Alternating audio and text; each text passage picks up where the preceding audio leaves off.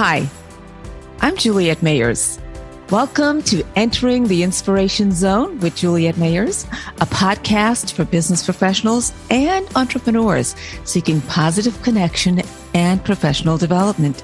As an accomplished author, speaker, DEI strategist, and member of Forbes Coaches Council, I am living the dream and I love helping others achieve their dreams. Each episode, I will share with you actionable steps that you can take to build the work and life you've imagined.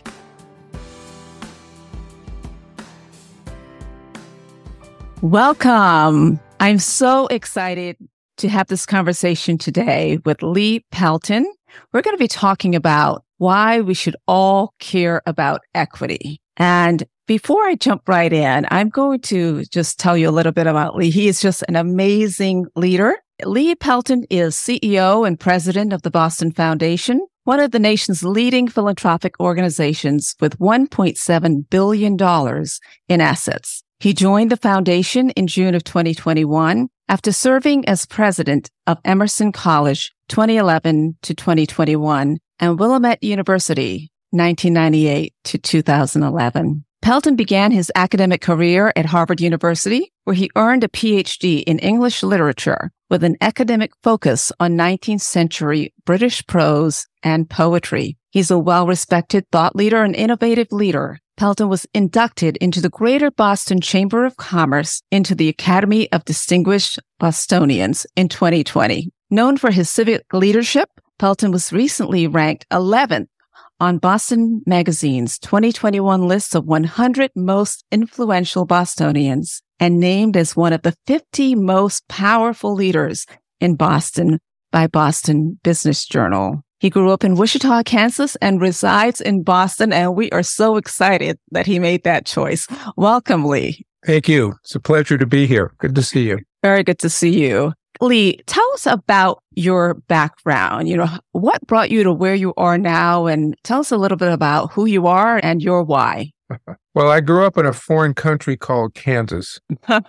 and Wichita, Kansas, in fact. And Wichita, Kansas, when I grew up, was called the air capital of the world because it had all of the major and minor aircraft companies there from Boeing to Lear, you know, a long list. So it was really a working class town. I grew up in a black enclave located in the middle of what was predominantly a white a white neighborhood. And I went to schools all the way through high school that were overwhelmingly white. And I was you know one of a few black faces in that school system. My father was a laborer for most of his life. My mother cleaned houses until she died. And my grandmother, who lived next door to us, my father's mother, also cleaned houses. Our neighborhood was full of, I think we call shotgun houses. That is to say, if you were standing in the front and you open the, the front yard and you open the front door in the backyard, you could shoot a shotgun clean through, clean through the house. Yeah. So we were part of, you know, the growing up, poor working class black folks. Mm-hmm. My father finally when he was in his 40s, got another job that lifted us all up into it's a working middle class family. Our lives were devoted, were really revolved around our family, around our church and faith in God and education. Hmm. It sounds a lot like, like my background. I can relate to you there. And you have taken that background and you have really, you know, a lot of us come from different backgrounds, but some people find a way to make a path forward. What inspired you? What drove you to pursue the life that you have? Well, I, you know, I think it began with my interest in that grew out of my own experiences because I came to discover as I was older, especially in my college years, that there was a world out there that was invisible to me. And I didn't, I wasn't connected to that world. And so early on, my interest was in making the invisible visible for young people so that they could see all of the various, the opportunities and the connections, uh, that they would not be able to see unless they were to have some help. And so let me give you a couple of examples. Mm-hmm. I've been a mentor to many, many young people I was mentoring a young man, smart, black, Af- you know, African American man who was interested, who was going to go to college, and he did go to college. And at that time, I was president of Emerson College. And so he said to me, not based on any data except that he knew me, he said, I want to go to Emerson. He's a, he was a great football player. I want to go to Emerson and play football. And I said, but you know, we don't have football at Emerson. oh, I didn't know that. Then I said, did you, have you taken the SATs yet? This is, he was a senior or maybe a second term junior. What are those? Wow. And I, so, you know, so I, you know, my own very privileged children, that the world outside of themselves is to them the networking. Uh, you know, ATs, they have access to, you know, you know, SAT prep courses if they, they wanted to and so on and so forth. And so this is what we call the opportunity gap, you know, and we oftentimes call it the achievement gap in K through 12, but it's not about achievement. It's about opportunity. And, you know, the best definition of equity that I know of is this, you know, comes through this example. Let's take the K through 12 public system. If you were to, if you were to provide, if you were to come to that system with equality in mind as an outcome, all of this student, all of the high schools and the students on a per capita basis would receive the same amount of funding. Right. But on the other hand, if you looked at some of the schools and you said they were disadvantaged in some way, economically or socially, uh, and that they need more experienced teachers, they need more support outside of the classroom, then you would redistribute funds so that the kids in those schools would have outcomes that were equal mm-hmm. to all of the other children. Right. And so that is to say, you would close the opportunity gap between those students and other students. So I don't refer to, we hear a lot about, you know, the achievement gap. Right. In high school. That's a misnomer. Mm-hmm. It's really an opportunity gap. And so equity is about closing the opportunity gap. That's the difference between equality and equity is opportunity. And e- equality is about inputs. Equity is about outputs. Love that. Yeah. Because I, I, think there's so much confusion around that. You know, even though the work that I do, I find myself explaining that concept over and over because people have such confusion. You know, they think, oh, diversity, equity, and inclusion. And there's also this thought that if you're helping one group, then you are immediately disadvantaging another and therefore that this is perception that equity is a bad thing. Yes. Well, that's because there's still a narrative in this nation around the zero sum game. As you said, if you help one group, that means someone's not getting their just share. It was this, you know, it was this, this thinking, the zero sum thinking that led to Jim Crowism. Yeah. You know, after the reconstruction. Well, if all of these black folks and others are going to get something, that means I'm not going to get my share. Yeah. And as we saw in the last, the previous election after Obama, the Donald Trump and the, many members of the Republican Party played on that. And as I tell my kids, uh, there's nothing more dangerous and powerful than ignorance and fear. It is those two. That is a, that's a toxic, that's a toxic way to be in the world. And it yeah to lots of other things. We think of hate standing alone, but hate really grows out of fear and ignorance. Yeah. And yeah. so we see this narrative in American history and even in our contemporary American life. It's happening right now, right in front of us. Yeah. So there are lots of examples. Yeah. No, th- those are great examples and very powerful. You know, one of the things that struck me about one, I'm familiar with the work of the Boston Foundation and certainly you as a leader in the community and really beyond, well beyond the Boston community. But one of the, the things that struck me was the letter that you wrote in June of 2020 after the murder of George Floyd. You know, it was so powerful and so unfiltered. And in it, you shared your experience about your experience as a black man and in a way that I thought that was very, and you also said that, you know, the problems that we're experiencing are not just eh, that part of it is structural, right? That's part of these issues are structural and they're built on white supremacy and centuries of racism. And, you know, to, it was obviously a very well thought out article, but at the, towards the end of it, you asked the question, so what are you going to do? And I thought, you know, that's really at the end of the day, because that to me says, you know, each of and every one of us is accountable and responsible for our role in all of this. And so that question to me, I thought, wow, that speaks to accountability and driving change. So I want you to think about when you fast forward to now, right? So here we are in 2023 and what has changed? What from your vantage point have you seen change? Yes, thank you. Do you mind if I tell you a short story about oh, that? Oh, go, go, please, go right ahead. Because it's important here. So, yeah. George Floyd's murder was on Monday, May 25th, 2020. My letter was posted that following Sunday. I did not expect the reaction that it received, but it flew around the world, seemed to sprout wings to about seven or eight million people laid eyes on it.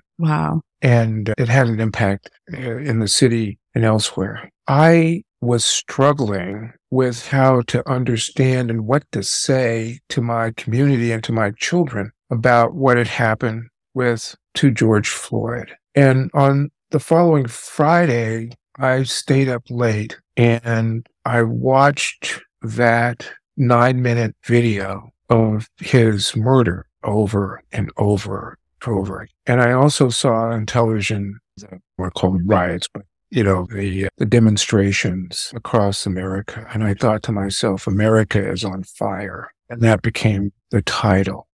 On Saturday, I started receiving some pro forma emails from students, principally white students, taking me to task for not having written anything. And they were form letters because they were all saying the same thing. In that respect, they were all performative from my point of view. Yeah.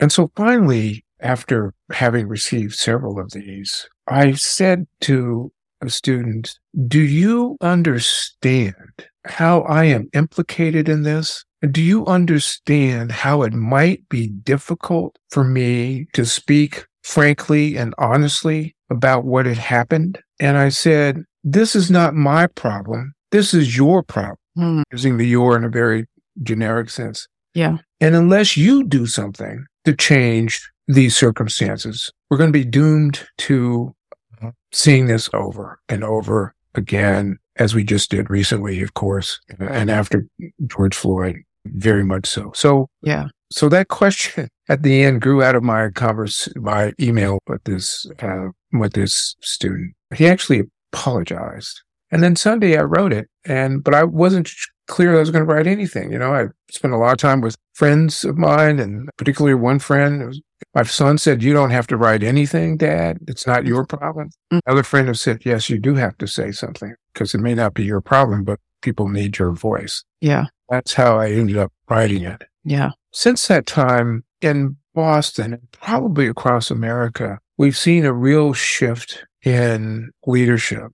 In Boston, there's black leadership in just about every area of, in about every social and economic area of the city. Yeah. And I could go down the list, but I'm not going to go down the list because I'm yeah. somebody out. And I don't want to. Yeah. We, yeah. we see it in healthcare, of course, in hospitals. We see it in the nonprofit sector. We see it in the corporate sector. Yeah. You know, we have a an Asian mayor. We have, you know, the wonderful trio of governor lieutenant governor and attorney general, both of whom are women, black, and so on. I could, uh, you know, we could go down the list. So, yeah, I, what has there has been a kind of awakening in certain cities and areas, but there has been pushback. Yeah, not only from individuals and you know the groups that you would expect, but even governments. It's appalling to me, for instance, and this is this you know this is the zero sum game thinking. It's appalling to me, for example, that Florida and the governor in particular will not permit their high school mm. to have African American studies AP courses. Yeah. Imagine that. Yeah. Imagine the bold erasure of the Black American experience as if it doesn't exist. Yeah. Which they call races, of course. Yeah. So there is this backlash. We'll always, you know, we'll see it. I mean, that's to be expected. The election of the president who succeeded Obama, that was a backlash for sure. Diametrically opposed everything that Obama stood for. Yeah. Yes. And, but we've, I think we've made some progress here. Yeah. Yeah. Since 2020. Yeah. Uh, should give us all some hope, but recognizing there will be forces of opposition. Right. Yeah. Do, and I, you know, I definitely see it both in my work and my personal life. I think there is the consciousness absolutely has been raised and that's a good thing. Uh, and at the same time, as my friend often reminds me, these things take time where I'm not the most patient person, so I don't buy that. Like, you know what? If you really want it to change, then do something differently, right? So, so, but I think the points that you're raising and the fact of this, think of it as the, the consciousness of people wanting to striving for comfort. And I hear that over and over again. And like, okay, there's nothing comfortable about this. And there's no, nothing comfortable about the people who are impacted in their daily lives. And so let's understand that if you're really going to engage, if you're really going to do something about it, right?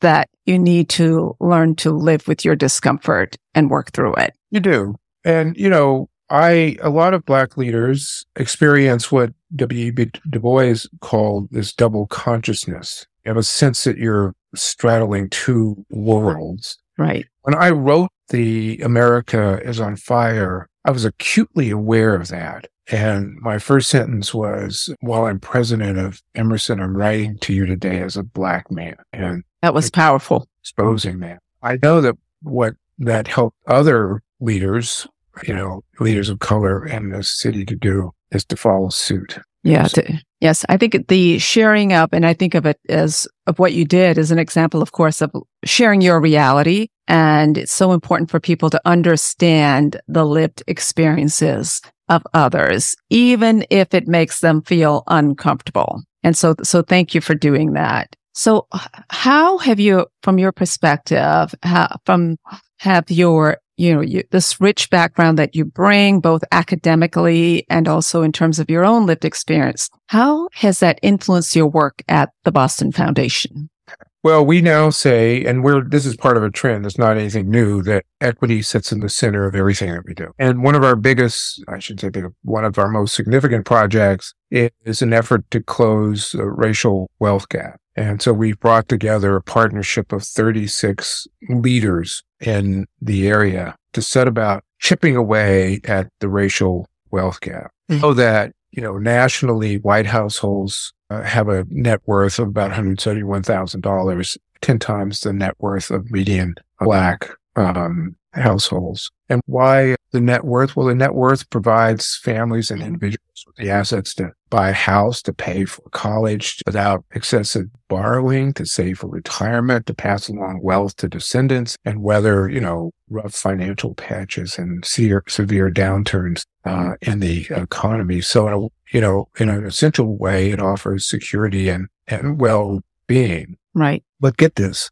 erasing the racial wealth gap will benefit all of us. So by one estimate, uh, not eliminating the racial wealth gap has cost the American economy seven, $16 trillion over the last 20 years. Wow. It's a big number. Big number. And that closer to home, the view is that this is from the Massachusetts Taxpayers Foundation that estimated that closing the racial wealth gap in Massachusetts could raise the state GDP by $25 billion in the next five years. So closing the racial wealth gap means more money in the system for everyone, regardless race or ethnicity and so on. So, so, so I have to ask, so you know, with those staggering numbers of people benefiting, so why isn't everybody racing to race to close this wealth gap? Well, first of all, because it's so difficult. Right. It's so large and there's so many yeah. different aspects to it. Second of all,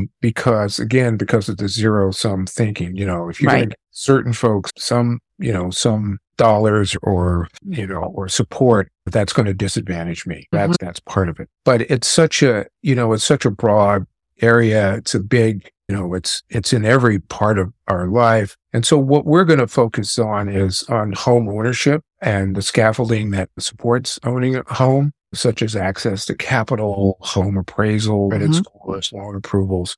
Because for most of us, home ownership remains the largest source of family and individual wealth in America. We're also, we understand the critical role that affordable rental housing plays in enabling households to make the transition from renting to owning. So we're going to focus on, you know, you know, as I said, all of the scaffolding right that uh, that contributes to home ownership. Now, a lot of work is being done at the city through Mayor Wu and and also through Governor Healey, who has both of whom have home ownership and housing in the forefront of their agenda. But let me give you some examples, a couple of examples at a level that's 38% below their neighbor. 38%. Wow. And so, you know, one wonders, you have to wonder what plays into this and right. Compliance and so on and so forth. So that's one issue. How can we correct for that huge gap? Yeah. When we think of credit scores, uh, credit scores are, you know, they're structured. They have to be because these mortgages get securitized. And in order for one to have confidence in uh, purchasing these security, these securities, these assets and securities, they want to be reassured that uh, we don't have another 2008, nine, you know, episode of toxic, you know, lower use toxic securities uh, with homes that were a lot worth a lot less than had assumed to be. So these credit mm-hmm. scores. Are, yeah. However, there are folks who come, I'll take Boston from certain areas where they live in risk, they live in credit, you know, adverse societies. Taking on credit is not seen as an advantage, it's a disadvantage. So they, right. so, so, you know, so they come here and they don't have the credit. Or right. imagine the person who doesn't have credit so much, but who has lived in a rental and rental housing, say for 10 years, never missed payment. Payment. Right. Ever. So that person's credit worthy, that experience doesn't fit into the, you know, the credit algorithm. Right. So the question is, can we urge some financial institutions to broaden their, you know, their metrics for credit worthiness to include other kinds of, you know, other kinds of actions that would indicate that this is a reliable right, credit. Right. Right. So, so those are just, you know, a few of the things that we're going to be mm-hmm. looking at. Access to capital, of course, is one. Some banks have already started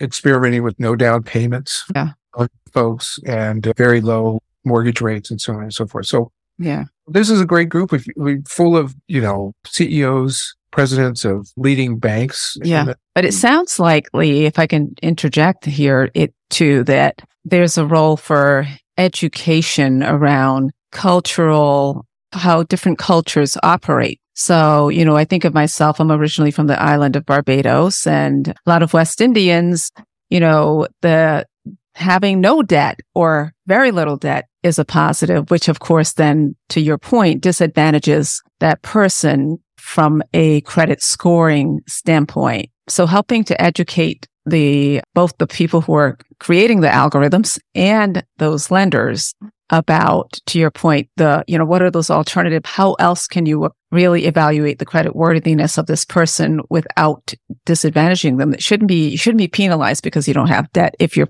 uh, somebody who's has the ability to pay it back which is really what they're trying to get at right, right. yeah yeah. And you know there's studies that that show there's a direct connection between the historical challenges that have kept people of color from home ownership and the challenges facing this by people of color. Because without the home equity as collateral, they receive less favorable loan terms. Right. And right. The loan terms, they face more hurdles while managing yeah. their debt. Yeah. Without, you know, with fewer historical banking relationships, they have fewer options to compete financing. And so, you know, this has an impact not just on home ownership, but it has an impact on building community wealth. Yeah. It's a vicious cycle, vicious cycle. So I cannot believe the time is like racing away here and I'm really enjoying our conversation. So in a minute, I'm going to ask you, Lee, to two things. One, is there anything else that you want to share with our listeners and also to share with them how they can reach you? But in the meantime, I want to just highlight some of the, the gems that you have shared with us in this episode in terms of, uh, you know, the whole concept of why we should all care about equity. And I think it's very powerful, one that you come at it from a place of authenticity in terms of sharing who you are as a black man who is walk straddling both the, your own individual identity as well as the institutions in which you represent. I think the whole concept of that one of the main concepts I love that you talked about is closing the opportunity gap, which I think is so powerful and is eh, important for us to shift our paradigm from looking at it as an achievement gap and really looking at it as how do we close the opportunity gap so that we're all ending up in the same place and making sure that people have what they need in order to get there. The other thing that you mentioned, definitely in terms of the role of leadership. And I look at when I think about leadership, people often think of people with the titles. And I think of really anyone who wants to influence change is a leader. And so that question that you had in terms of what are you going to do is another major key takeaway for me when I think about the question you asked that student is really a question that all of us should be asking ourselves. What are you as an individual, as a business leader, as a student, as a fill in the blank going to do to make sure that you are centering equity? You mentioned centering equity in terms of the work of the Boston Foundation and how important that is in everything that you're doing around that and the input that you're getting from the 36 leaders have come together to do that. And that's another thing that we all can do in terms of when we think about from in answering that question, what can we each do to make sure that we are centering equity regardless of what our roles are, regardless of what our titles are, regardless of what it is that we do on a day to day basis. I also think that this whole concept of, you know, not only centering equity, but having some very tangible things that the foundation is working on is something that people, you know, that concept can also be deployed to other areas of business. Again, using that equity lens. In this case, you talked about home ownership and really looking at the scaffolding behind that home ownership to make sure that we are making it accessible for people who may not fit the traditional model or fit the, the traditional algorithms so that we are truly being inclusive in our approach and not disadvantaging people who may just have a cult, different cultural norms or different way of operating. And so I think those are all things that we really can use and really stop and ask ourselves, how can I deploy the, these types of principles? How can I make this real in terms of me as an individual addressing equity? So I think those are all very powerful. And I just want to thank you and applaud your work. And certainly I want to give you a, a, another opportunity. If there's anything else that you would like to share with our listeners that you haven't yet shared, if you can do so now. Well, I often quote James Baldwin, who said that